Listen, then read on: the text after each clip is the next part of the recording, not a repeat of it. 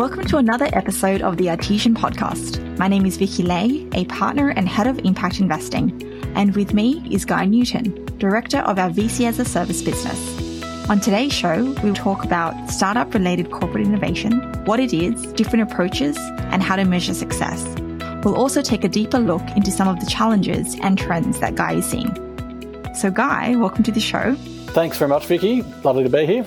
You've had a varied career in innovation from leading Google's Southeast Asia and Asia Pacific business, as well as driving commercial and operational functions on the ground at an Indonesian fintech scale up. Now, considering you've sat on both sides of the innovation table, why don't you talk to us about the different approaches a corporate can take to startup related innovation? Yeah, great. Thanks, Vicky. So I guess to start off with, perhaps the more obvious approach to corporate innovation is through internal means, through internal teams building out ideas around how the business can expand, etc. But I guess for the purpose of this chat, there are four broad ways that a corporation can really formally involve themselves in startup related innovation. And there's a few lingo words in here, I guess, as well. But one of the first kind of areas is perhaps open innovation, which is at times quite a difficult concept to achieve and perhaps isn't talked about quite so much but it involves a degree of internal innovation as well as heavy exposure to the external market, whether that's kind of core or adjacent to that particular business. And then they use that as a way of driving internal idea generation. There aren't too many examples of this, I guess, because they often fall over as it can be quite hard for those internal teams to drive consistent leadership support to help them with integration ultimately of those particular ideas.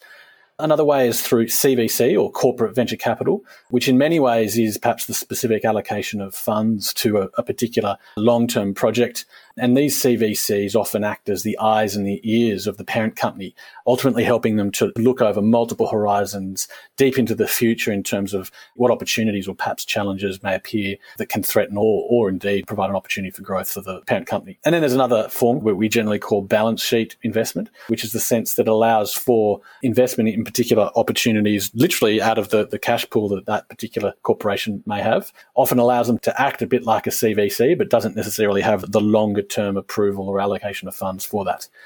And of course, perhaps a final core area that can allow corporations to involve themselves in, in startup related innovation is through a venture capital as a service or VCaaS type model, which allows external partners to work with the, the corporation on certain VC related activities. Can you take a deeper dive into that? What do you mean by VCaaS?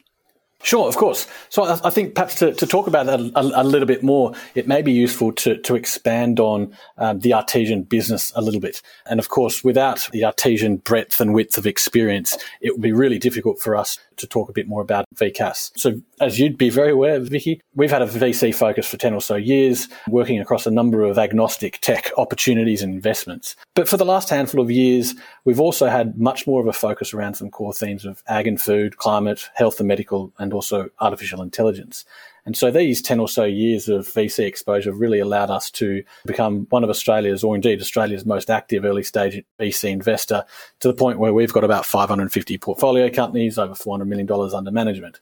And it's this work, this experience and this, this deep suite of skills that allowed us to have the opportunity to work with a large number of wonderful groups, namely government and industry, where we help them with their exposure to venture capital related activities and ultimately into the startup community. And what we've done over the last perhaps few years is, is formalize that under the, the banner of uh, VCaaS. Great. Thanks for giving that deeper dive explanation.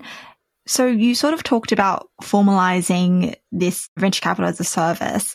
Can you talk more about how you are helping groups with their VC activities and what you mean by that specifically?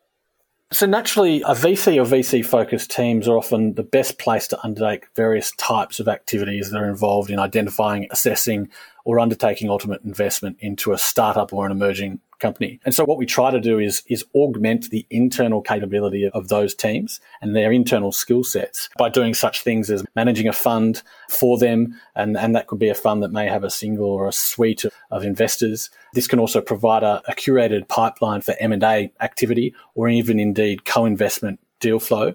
And of course, there are a number of different activities such as scouting, innovation mapping, due diligence, investment or exit negotiation, etc., that can really be of use there as well for the parent organisation or the partner organisation. And we tend to find that the different groups that are interested in these activities, certainly within an Australian context, are definitely corporations. I mean, that's what we're here today to talk about. Industry bodies, we work quite closely with different industry bodies that have a, a real strategic view or even ecosystem development suite of objectives around their work. State and federal government departments are really quite interested in how they can perhaps stimulate ecosystem development across a specific vertical or sub vertical or indeed a, a community of innovators. Universities are quite interested as well, as well as naturally institutional investors, family offices, high net worth individuals, etc., who may have a large suite of talents within investment, however, don't necessarily have a, a, great deal of capabilities allowing them to do specific VC or startup related investments. Yeah, no, I totally agreed. There's quite a wide range of groups now interested in this type of investing and this approach to innovation. We know that last year, CVC backed deals accounted for their highest ever proportion of all global VC transactions, according to CB Insights. From your vantage point, you know, why are corporations increasingly interested in startup related innovation? Closed door innovation, much like what I was talking about before, in the sense that organization is just purely looking towards their internal skills and capabilities towards being able to expand or innovate on their core. That closed door innovation can work very well for some organizations, but often the larger and more complex they are, um, from what we've seen, uh, the harder it can be for them to have an entirely internal approach to innovation. And often these larger companies aren't best equipped perhaps to internally identify the next series of disruptive challenges that they may face. And they do a great job of innovating within their core, but it's that adjacent known or unknown dimension that can often be overlooked. Startups, however, thrive in the unknown. They exist, at least in the beginning, to look at one specific part of an industry and work really, really hard to improve it, or indeed to, to help even create new industries. And something that comes to mind is imagine if Blockbuster all those years ago had better understood the opportunity that laid within online subscription based video consumption. They would be in a very different position than they are today. And I guess the summary to all of this is that investing in or, or at least having a visibility into startup related innovation can provide fantastic benefits to a large organization such as a more affordable pathway to M&A activity. It gives them arm's length distributed research and development capabilities, access to a nimble and really fast moving technology innovation landscape uh, because that's what startups are doing. They're always iterating, they're always moving, they're always evolving and growing, some failing and then rebuilding. And of course, perhaps exposure to a potential new customer base via an emerging company that is doing very good work, perhaps in, in building their own uh, revenue strength. Yeah, I think it's quite clear the benefits are quite tangible. So that definitely explains the increasing trends and capital moving into this space. How can corporations measure the success of startup investment activity? It really depends. It, it, can often be hard to generalize in terms of the, the, the, success metrics. Naturally speaking, there are a range of perhaps quite soft and more easily identifiable metrics that, that they can use. Talking where here we're talking about immediate and expected financial returns, or, or there could be an immediate commercial component to a particular investment beyond just equity. There may be some immediate value add or short term value add to an existing customer base of that large corporation. And also, of course, um, looking inside the business, a lot of value and easily identifiable metrics can come via measuring the internal efficiency improvements or cost savings that, that, can occur. And of course, not all innovation is relevant to revenue generating activities around the products or services of a business. Often, um, greater profitability can come from just improving some of the internal processes and systems. Two of the most perhaps important considerations here, broadly speaking, are strategic and financial returns. Strategic returns being seen as the more important, I guess, of the two, certainly for corporations. But rarely do we see CVC decisions obviously excluding some form of financial interest. Financial returns naturally help to appease certain levels of the executive leadership and, of course, allow for a fund or at least a balance sheet investment strategy to be perhaps self financing of sorts as that particular investment grows through maturity. However, I think it's really important for us to also recognize that profit and revenue generation are key enablers of innovation, despite there often being a really heavy interest towards the strategic returns or strategic value that startup investment can help drive. Great. So well, you have discussed two of the key considerations around returns, strategic and financial, as you mentioned. Can you also explain to our audience about any recurring challenges that you're seeing amongst corporate VC groups? Of course. And, and there are indeed plenty of challenges. I mean, we're talking about startup investment. It's not too many Google searches away to, to really find a few horror stories that may exist around that. But I think what's really important is a consideration, I guess, that Eric Schmidt has helped raise, which is you can systemize innovation even if you can't completely predict it. So a key point, I guess, for us all to consider is being able to build an adequate model that systemizes exposures to startup related innovation. Strategic returns can sometimes be faster to identify, of course, than financial returns, given that a startup may be able to provide quite quick strategic value to a larger organization. But of course, the financial value, namely in the terms of profit, can often be a couple of horizons away. So, so really being able to differentiate between strategic returns and financial returns and having objectives clearly identified for both of those. Due to the requirement for, for patience that startup investment often brings, that's perhaps a really important consideration and perhaps a challenge that many organizations need to, to overcome. And due to that patience, that requirement for patience, changes in the leadership and the environment of support that may surround a corporation's involvement in startup investment can be quite damaging. For example, at Artesian, we, we often make investments with an exit in mind that may be up to seven or eight years away from the initial investment period.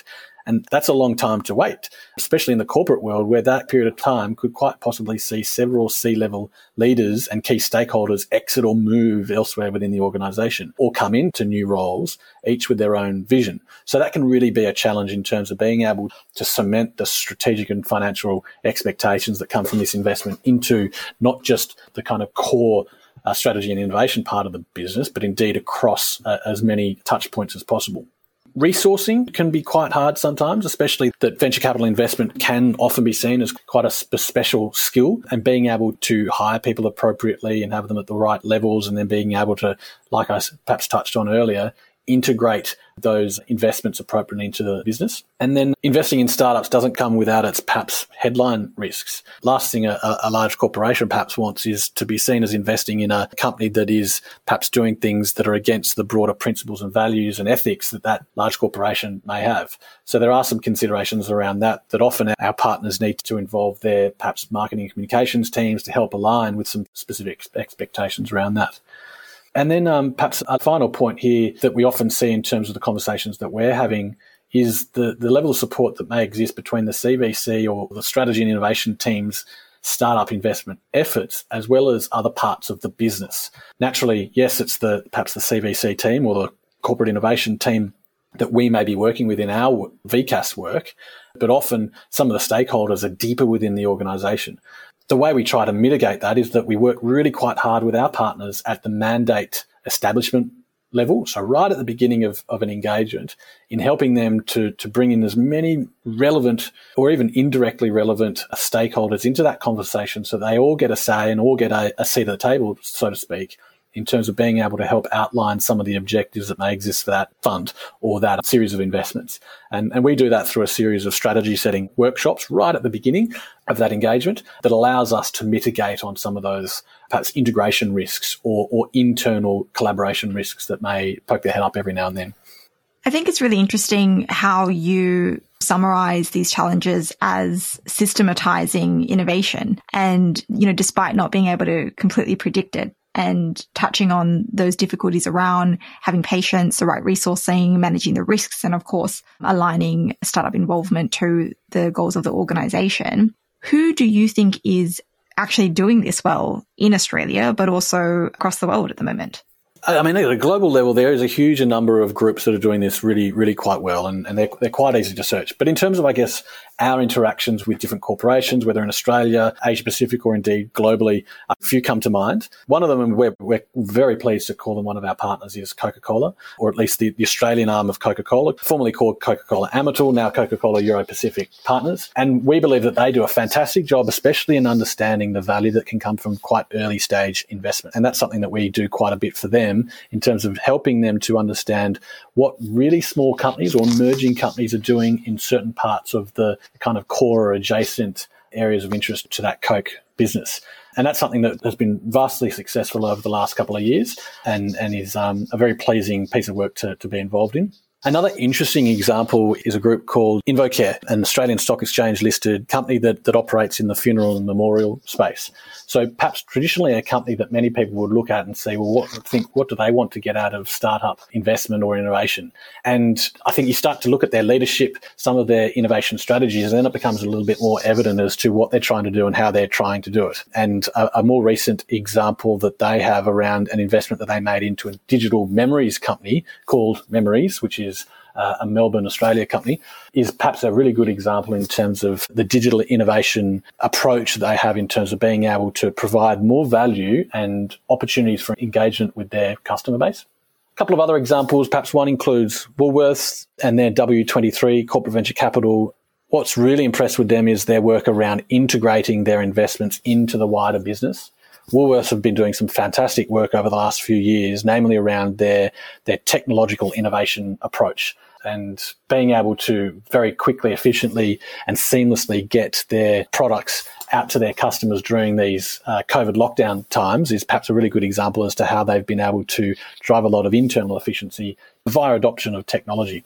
And then perhaps another odd example, but certainly fits for the context of this conversation, is the South Australian government. Now, they're not a corporation, they're not a for profit entity, it's a state government. And what's really interesting about VC fund called the South Australian Venture Capital Fund is that it has a very kind of unique approach to driving strategic returns, namely in the form of ecosystem development. It's a $50 million fund focused entirely on being able to stimulate local innovation as well as attracting innovations and teams into South Australia.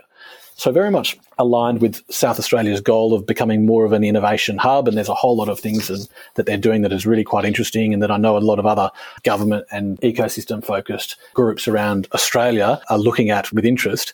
But I think that's a really good example in terms of how a state government can have a startup approach or a startup focused approach to how they can stimulate innovation or even a corporate VC approach. Exactly. Given yeah. that they're a completely different um, type of organization. That's right. So why don't we flip to the other side of the equation and look at it from the perspective of a startup? What is the interest that you're seeing from startups when considering investment from corporations? It's a really good question because, of course, for every group or entity or person that wants to make an investment, there needs to be a group or person or entity that wants to receive an investment. And so I think it's a really important consideration in terms of being able to understand, well, well, what's in it for the startups? We've talked a lot about what corporates can get out of this, but what are, what are startups interested in? Besides cash. yeah, ex- exactly. And, and if they're a good and successful startup that are doing some really interesting things, they're probably not going to have a, a hard time attracting suitors or attracting investors. And so that can often be perhaps quite tough for them in terms of being able to filter through who is the perhaps the most strategically relevant. And, and on that point, I guess as well, uh, startups equally have to consider their investors from a strategic and financial perspective. Financial consideration is probably an easy checkbox to tick because, you know, they're willing to, to meet their valuation expectations or come close to their valuation expectations. Are they, are they going to be a lead investor, etc.?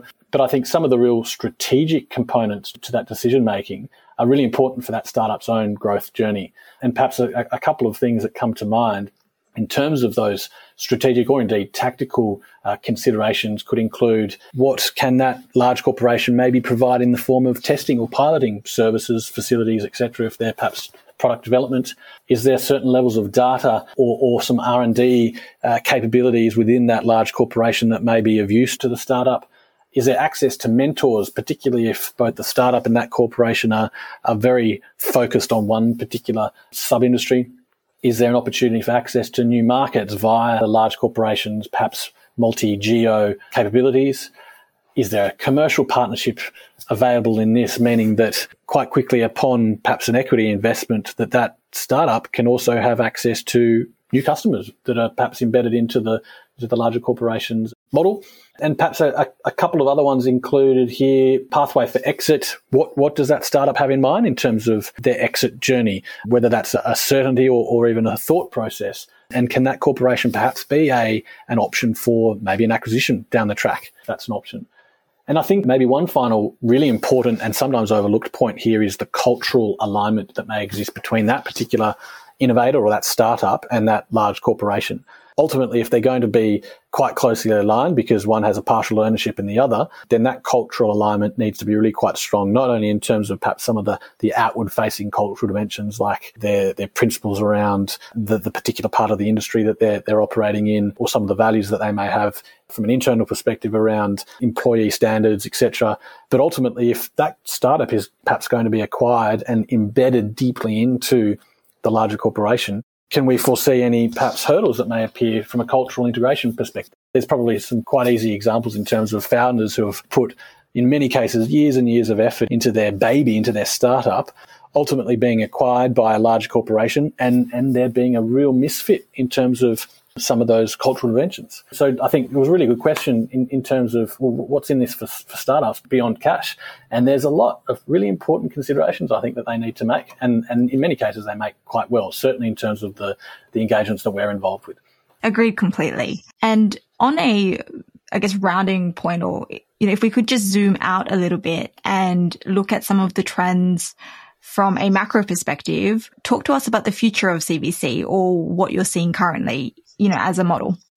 Well, you touched on one of the trends, I guess, earlier when you talked about the the level of CVC backed deals that occurred in 2020 versus previous years. The statistic is about 73.1 billion dollars US um, was invested by corporations into the broader VC world, and that's the largest it's ever been. And I think that really highlights the the important and significant and increasing role that corporations are playing in the broader venture capital space, which I think is something that's really exciting. We're probably not necessarily seeing huge growth in terms of Australian activity around corporate level investment, but nonetheless, it's something that is catching on and we're seeing a lot of that from the conversations that we're having. So that's something that's really encouraging. Another trend that we're seeing is that more and more corporations are starting to look at earlier stage companies for investment. M&A mentioned a little bit earlier that the affordability for that is getting quite uh, hard or access to companies or there's fewer companies that are at that level that are appropriate. And then a simple way of thinking about that is, well, instead of investing $50 million into one acquisition, that provides the potential to invest $50 million across 50 investments at an earlier stage. So what that allows for is obviously a far more uh, diversified portfolio approach to innovation opportunities, but allows for that corporation to have a greater level of flexibility in terms of who they want to look at deeper now, who they potentially want to integrate deeper into their own business versus not, or versus leaving perhaps part of their portfolio for a later horizon of opportunity or, or deeper consideration. Another interesting trend that we've seen, given that we're, we're in Australia, of course, and, and down the bottom of Asia Pacific, is that there's a lot of need for global or multinationals to have more of an understanding around global innovations. So let's use, for example, a large US company that has global exposure and they may have a CVC or at least an innovation team. They've got that in the US. Maybe they've deployed part of that team also to their London office, which gives them exposure to European level innovations. But then, of course, in, in Asia Pacific, it's hard to necessarily be establish one office in one of the many countries that we've got up here. And of course, whilst Asia Pacific is a, is a fantastic geographic region, is it is a collection of numerous individual and independent markets all operating in their own pace, speed, direction, etc. And so what this large corporation may want to do is partner with an external firm to do what we could perhaps consider to be an innovation outpost, using perhaps some of my former military lingo, to provide them with exposure to that particular market. And so that's something that we even talk about with various different US or European groups in terms of being that perhaps local partner of choice that can provide them with that scouting capability on the ground, given that we've got offices throughout Asia Pacific. Thank you for summarizing a few of the trends that you're seeing in your role as the director of VCaaS. Can you close us off with something that you are most excited about? You know, what's inspiring you in your work at the moment? There's a lot of fantastic work being done by corporations in terms of how they can bring more positive impact to the communities they're involved in and, and into their own value chains. So what we're really talking about here is ESG, it's impact, it's corporate sustainability. And in many cases across Australia, certainly across a lot of the listed companies, we're seeing a lot of effort being put towards those companies striving towards certain corporate sustainability goals. In many cases aligned with some of the UN's language around this. But what's really exciting is, is some of the conversations that we're starting to have or that we are having within the VCaaS context around how we can potentially partner with those corporations and help them in terms of their activities towards meeting or contributing to at least to, to those corporate sustainability objectives that they got.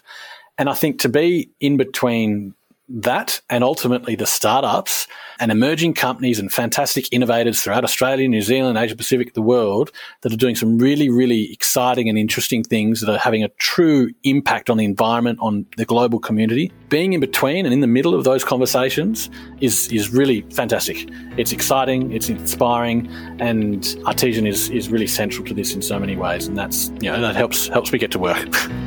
Thank you so much, Guy. That's such a great way for us to end this podcast. And you're right, I'm totally feeling excited and inspired by your work. So thank you for all that you do. Thanks very much, Vicky. Thank you for having me here. I had a lovely conversation. Same here.